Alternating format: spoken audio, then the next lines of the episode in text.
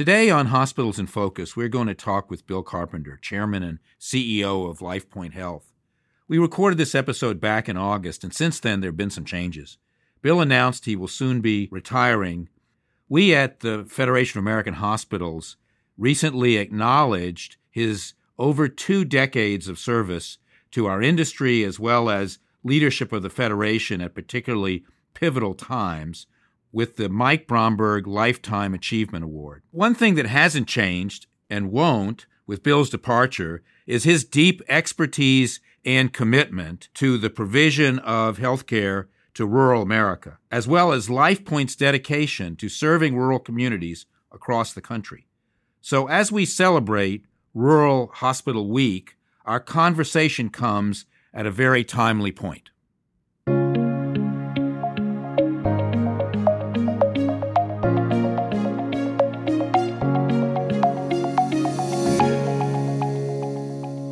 So today's topic is rural healthcare and the importance of community hospitals to rural life in America.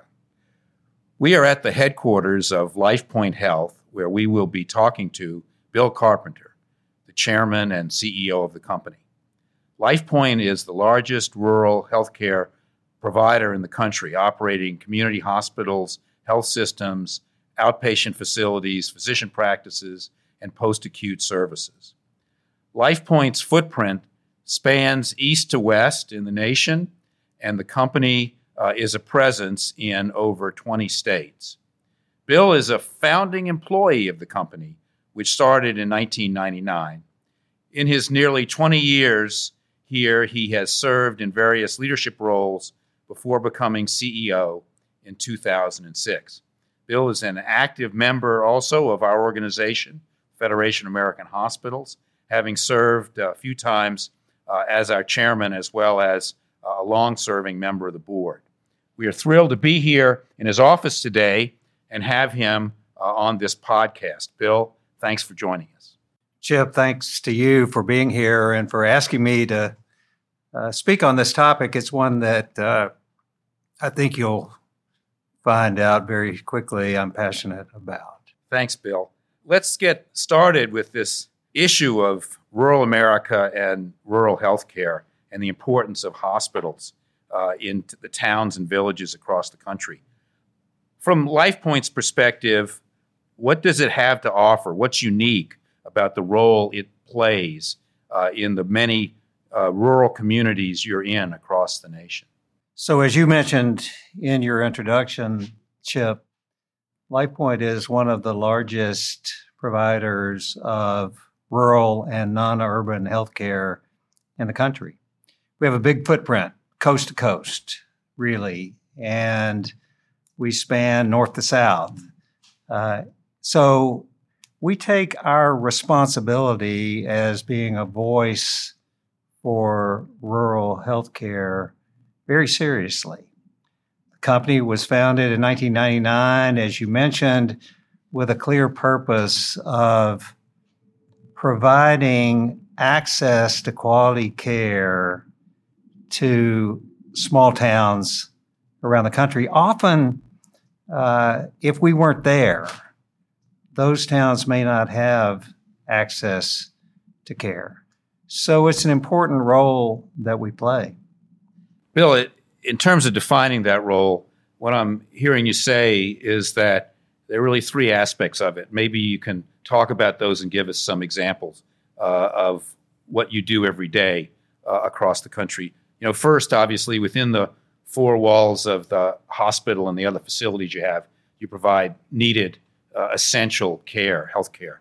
Second, um, uh, you play a role as providers um, in the care for the community and third, frankly, um, you're an enterprise. You're, you, you have an economic role in, the, in, in, in every community you're in. So, looking at it from sort of that construct, give us some sense of, of what LifePoint does every day and why it's so meaningful to the Americans that depend on your care. Yeah, well, let's take each one of those uh, and maybe break it down uh, a little bit. Uh, one thing that's difficult about running a large organization, a national footprint of hospitals and health systems across the country is how do you get people focused on the same thing and focused on what you're trying to accomplish as an organization?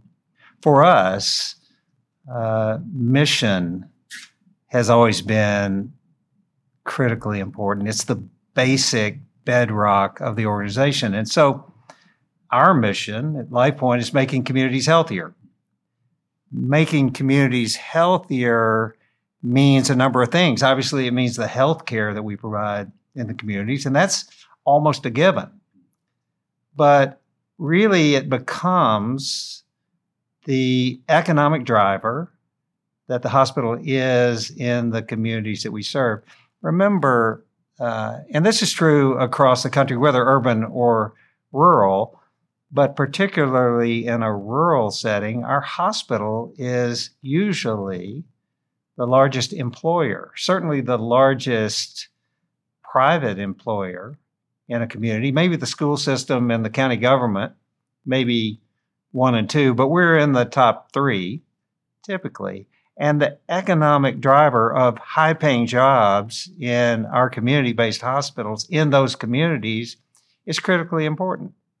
I tell county mayors and county executives all the time we'll take care of the health care that we provide. We'll provide taxes, so we also pay taxes. Uh, and with those taxes, you can support the infrastructure that you need in order to care for the rest of the community, whether that means schools or roads or other infrastructure projects that are needed. And really, healthcare and schools are the two key factors that any employer is going to be interested in as they make a decision about where to relocate or where to locate their business.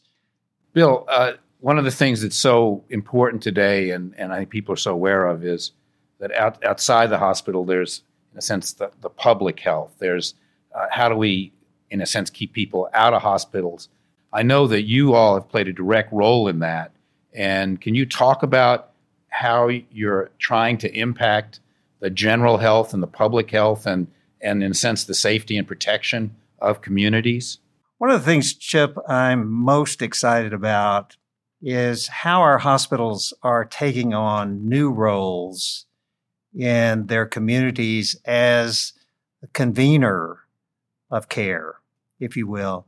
And what I'm talking about is something that we're now calling our community coalitions in these coalitions, our hospitals are bringing together local community partners to develop new processes that will lead to improved health outcomes and ultimately uh, will improve the health of the community. And the result of that, interestingly, will be fewer people needing inpatient hospital care.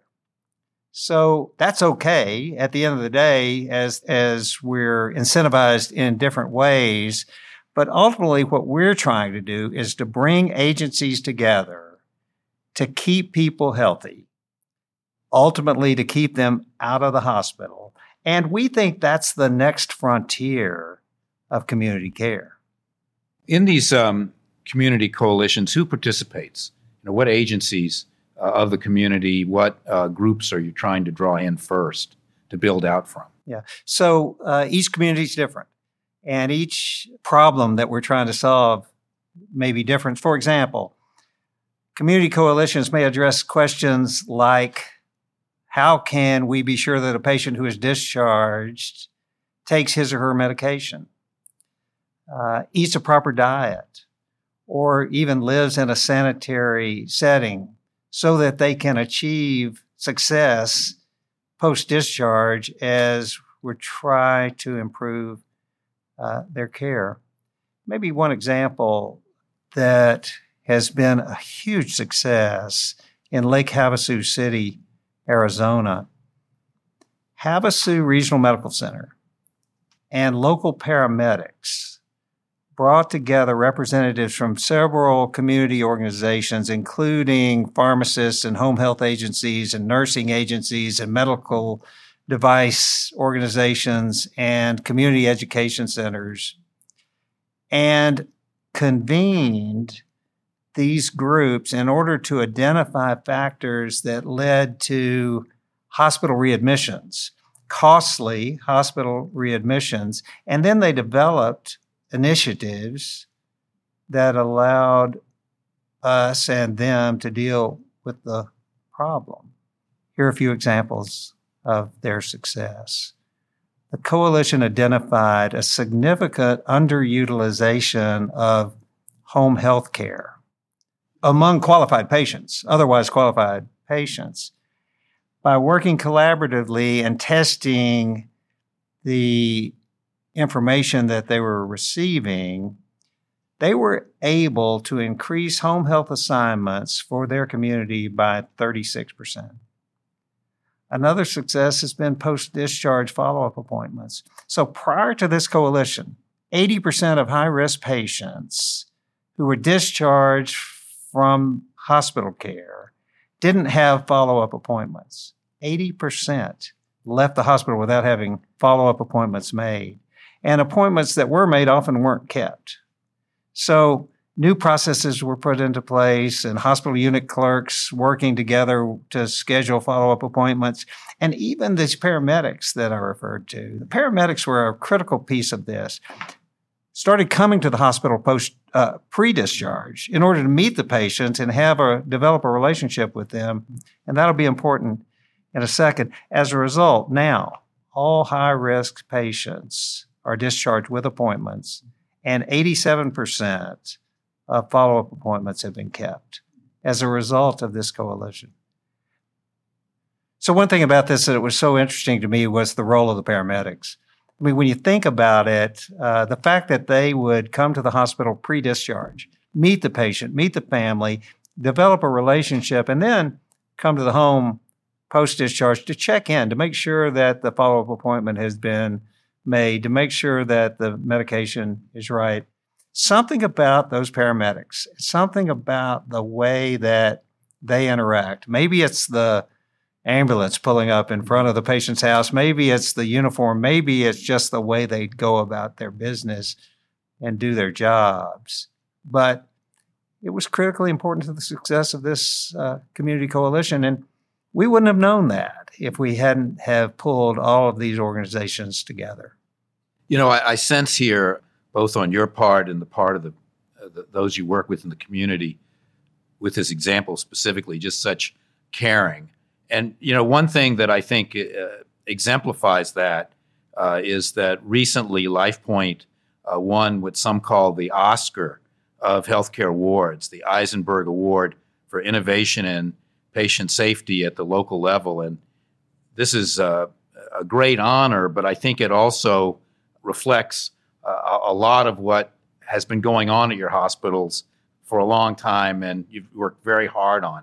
So, can you talk about going back to the four walls, the level of, of quality uh, you, you expect and, and, and want to provide uh, your patients? Well, I couldn't be more proud that LifePoint was recently recognized by the National Quality Forum and the Joint Commission with the John M. Eisenberg Award for Patient Safety at the local level. And it's important to recognize that it's at the local level because all of our hospitals were recognized for the care that they deliver.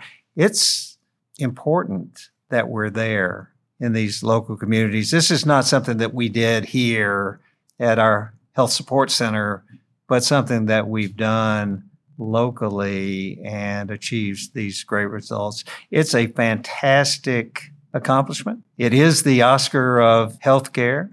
It's a testament to the hard work of talented teams across the organization. And it demonstrates for me our dedication to mission, aligning our team around a common purpose, a common goal, and finding innovative ways to provide people with access to high quality care. So, what you've described, Bill, is really a culture of care, but that culture requires resources.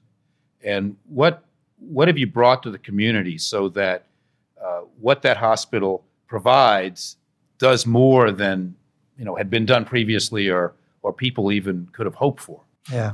Was a good point. Our mission, making communities healthier, is the bedrock of what we do. I think the way we execute that mission is what makes us unique. So we're bringing size and scale to communities that otherwise may be isolated and hours away from the closest hospital if we weren't there in other case in some cases. And then we bring leading practices, leading industry practices to small and mid-sized facilities in order to help them care for their patients. We invest in technology. We invest in facilities. We invest in physicians. We invest in outpatient services that a standalone community hospital likely wouldn't be able to do. Last year, for example, we invested about $475 million back into the facilities that we own and operate. And then when you add on top of that the relationship that we have with one of the leading academic medical centers in the world at Duke University and the development of the national quality program that we developed with Duke and have rolled out across all of our hospitals. Uh, this is a remarkable achievement and access to top innovation in patient safety and quality that would be hard to come by. But fundamentally, really, what it is and what I think makes LifePoint unique is that all of these resources are brought to bear for our facilities. And they're not just the gold standard for rural facilities, but they're leading practices for all healthcare providers, urban, non urban alike. It's just what we do. And it's important that we do it in the locations that we serve. You know, one of the things, Bill, that you hear about LifePoint is the unique way that LifePoint has used partnerships and brought them to bear for patients. Partnerships with academic health centers, regional health centers, and providers across the continuum of care, including Duke, uh, LHC Group, Norton, and others. Uh, could you give me an idea of, of, of how you've used these partnerships and what they've meant both to your organization and, frankly, to the patients and communities that you serve? Well, the partnership with Duke was the first. It really has been an incredible uh, differentiator for LifePoint. That partnership has now been in place for over 10 years. And together with Duke, we own today 14 hospitals and a mobile cath lab organization with combined revenues in excess of $2 billion. So it's an important it's an important partnership, and it also gave us uh, the cornerstone from which we build. What we're trying to do is to build scalable solutions that meet the specific needs of rural and non-urban communities and find the right partners to help us do it. You have to be vulnerable in this sometime, and we've allowed the organization to be vulnerable. We have first recognized our strengths. We're disciplined operators of community hospitals and physician practices. We're committed to quality, and we have a culture that is, I think, second to none. And we recognize the areas in which our facilities need resources. And we look for other organizations that may be able to help us provide those resources. And maybe they have more robust capabilities in certain areas than we do. So we've been vulnerable enough to ask is there somebody else who can help us achieve our mission better and faster than we may be able to do it on our own? That's been the genesis of our approach to partnering. And Duke LifePoint certainly uh, has given us so many great opportunities to learn. The shared commitment to quality is unwavering, and that's the first thing every time. If we didn't share Duke's commitment to patient safety and quality, we wouldn't be partners with Duke. Um, and they agree with our vision, our mission of making communities healthier together. So we know what we're good at. We know what they they're good at. They recognize the strengths that we bring to the partnership, and it's really been something that has been um, unique. And it led to ultimately the formation of the National Quality Program, which we've rolled out across all of our hospitals and which was recognized by the Eisenberg Award for Patient Safety at the local level. We've made a meaningful impact and we have developed leading practices through the National Quality Program that we share across our company. And really, I hope ultimately across the country in rural communities in order to help them, whether or not it's a LifePoint hospital, to help them achieve and improve patient safety and quality. Uh, another example of how partnerships have supported our communities is in the home health space. So at the beginning of 2017, LifePoint finalized a joint venture with Louisiana based LHC Group to share ownership of home health and hospice assets in our communities. So LHC Group is a leader in this area and it's their business, it's what they do. Home health and hospice for us is a small piece of our business on a revenue basis, but it's important to the continuum of care in small towns to make sure that we're covering that base. And so we partnered with LHC. This is another place where we recognize maybe there's somebody better than us to provide this service, which is critically important to the community. With Norton, we own and operate a couple of hospitals today in southern uh, Indiana and Kentucky. And we look forward to continuing to build on that regional basis, and I hope there'll be others to come. Our organizations have been actively involved in partnership, and I believe that everyone in our industry should be looking at partnering as a way to expand what it is that they do uh, whatever their strength may be, because we're all ultimately aligned around a common purpose, which is caring for others. That's what we do at the end of the day. We don't make widgets here. We take care of people, often in their most vulnerable time of need. If more organizations would be vulnerable, and recognize if and when they may be more effective to advance their mission by aligning with others, I believe we could accomplish so much more together. Bill, um, you've mentioned the National Quality Program, and it sounds to me like the, its impact on patients is so important. Can you tell me a, little bit more about it and uh, why you got it started and what impact you think it's having? Sure. The primary way that we advance our mission of making communities healthier is through the delivery of high quality care and service to the communities that we serve. Uh, our platform for doing that uh, is what we call the National Quality Program or NQP, which we created in collaboration with Duke University Health System.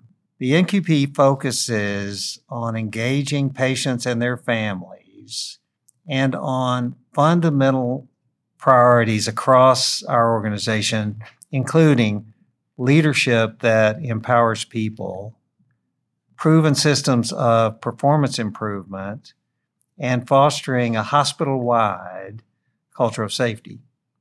I can give you a couple of examples if you'd like. Sure. At Colorado Plains Medical Center, a, a small 50 bed facility located in Fort Morgan, Colorado, we have reduced healthcare acquired harms by 82% since 2011.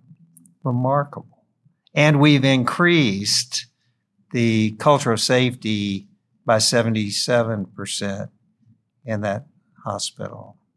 At a basic level, what we've done is taken a data driven approach to building and sustaining our culture of quality by learning, applying that data, evolving, implementing what we've learned, and celebrating our success. And celebration, recognizing people when they do a good job, is so critically important. Every hospital in our system is expected to achieve the same high standards of quality and patient safety wherever they're located. And when our hospitals demonstrate a level of achievement set against a broad spectrum of standards and criteria for performance that had been developed by us and our colleagues at Duke. And rest assured, these are not a low bar. This is a high bar that has been set for achievement. Then those hospitals become eligible to achieve designation as a Duke LifePoint National Quality Affiliate. So far, we've designated 10 again, as I say, it's a high bar. Colorado Plains is one of those, which I mentioned, and I look forward to recognizing more of our hospitals in the coming days as Duke LifePoint quality affiliates. Well, that's great, Bill. It sounds like you really found some ingredients uh, to be a change agent in these hospitals. It's part of the innovation that we think about. So, innovation can include technology and spending money on things that will help, but it also involves giving people the resources that they need in order to take, take care of their patients better. And that really is the secret sauce. Well, Bill, one way uh, and one innovation that's taking off in healthcare that I'm sure you're bringing to bear in these partnerships where you're you're working with other organizations is this, and, in some ways it's nothing new and it's all new, which is telehealth.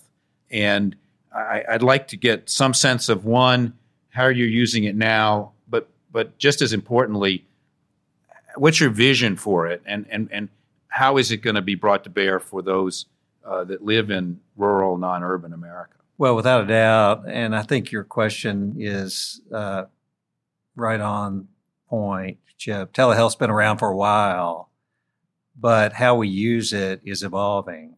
And the potential that we see for using it is evolving. In particular, telehealth offers rural communities an extraordinary ability to provide specialized care by highly trained physicians in what otherwise is a remote and sparsely populated community uh, while achieving the highest standards of quality and patient safety. To paint a picture, more than 90% of the country is considered to be rural, but only 19% of the population lives in rural areas. In these less densely populated rural areas, often there just is not enough population to support certain specialty programs at a local hospital.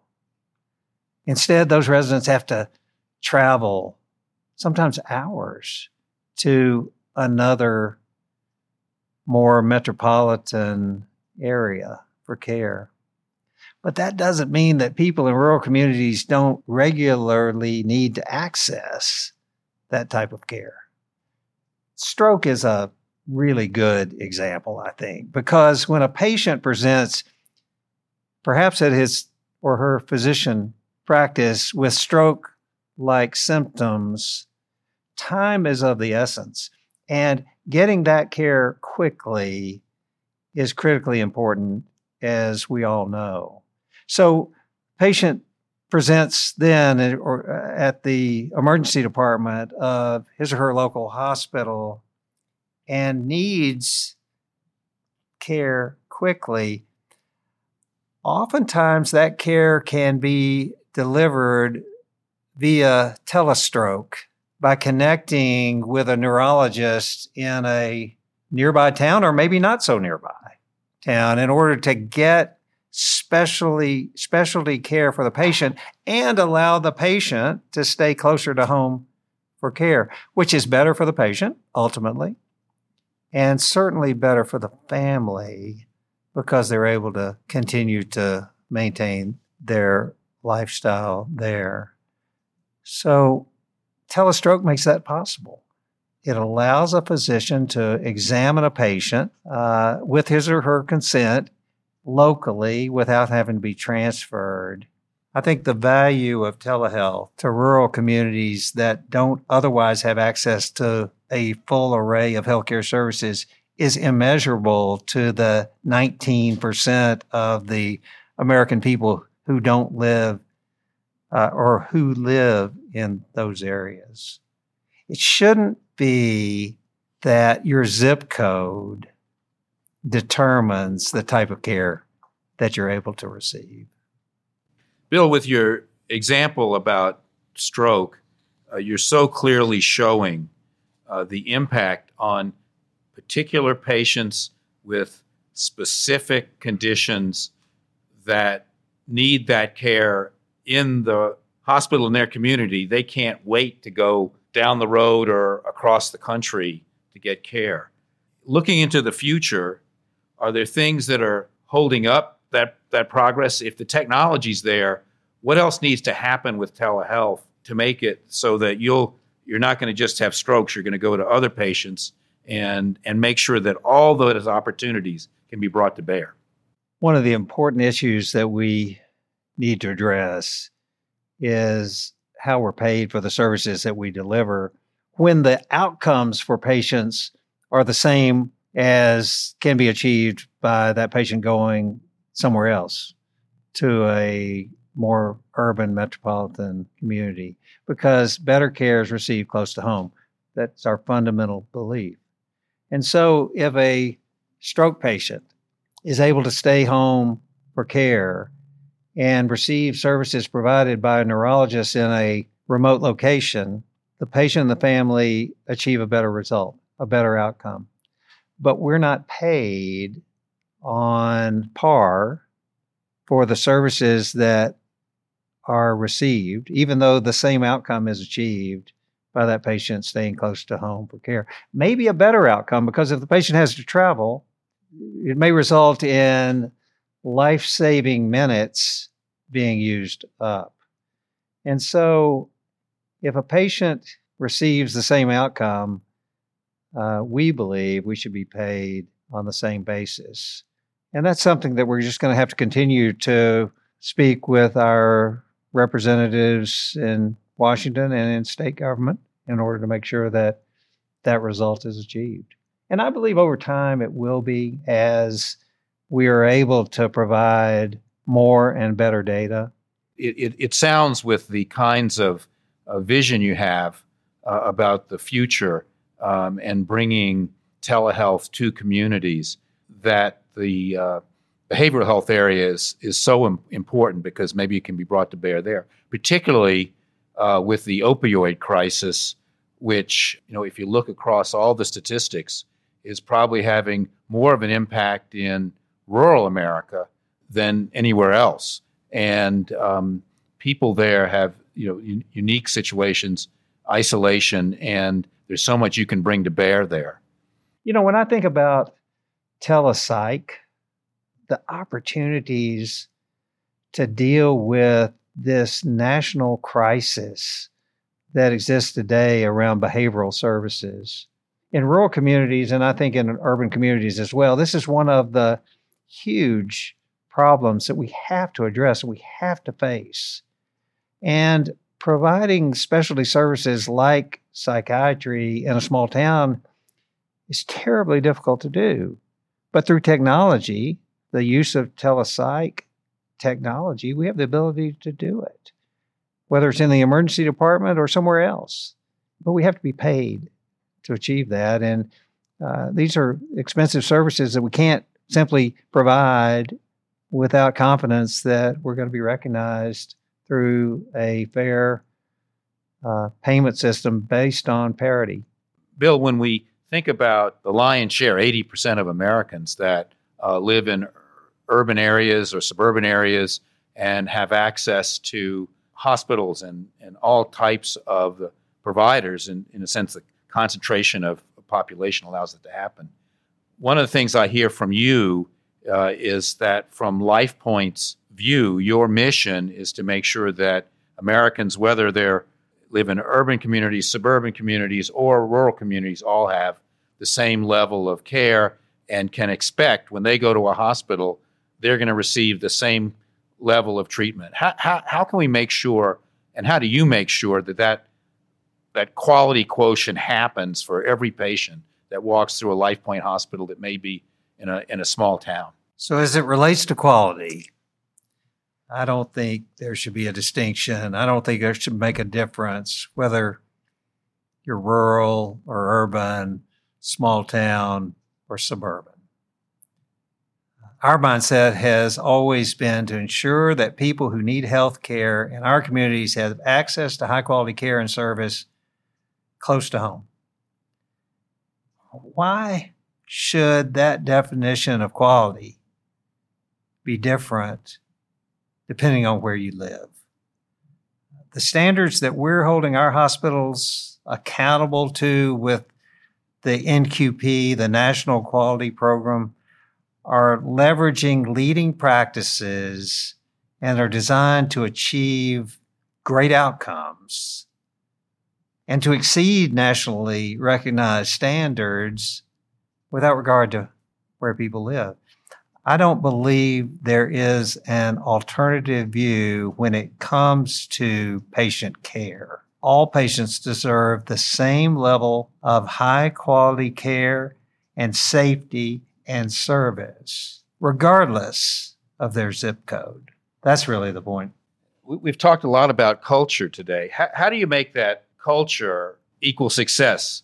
How does it equal success both for the patients, for, for those uh, who who work for for LifePoint and basically for LifePoint itself.